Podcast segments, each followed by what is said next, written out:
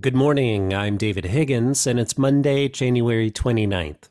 This is CQ Roll Call's morning briefing, and here are the top three headlines you need to start the week. Senate negotiators said over the weekend that they'd landed a deal on border policy changes, though the bill text is yet to be unveiled. But resistance on the right flank of the Republican Party, including from former President Donald Trump, still poses some big hurdles, and a timeline for any Senate action remains uncertain.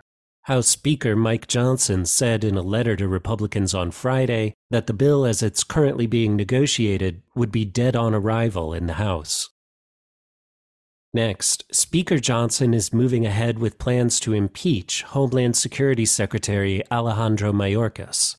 The House Homeland Security Committee is set to vote on an impeachment resolution on Tuesday, Johnson told Republican lawmakers that he plans to schedule a floor vote on the resolution as soon as possible after the committee approves it. And finally, the House could vote this week on a $78 billion bipartisan tax deal.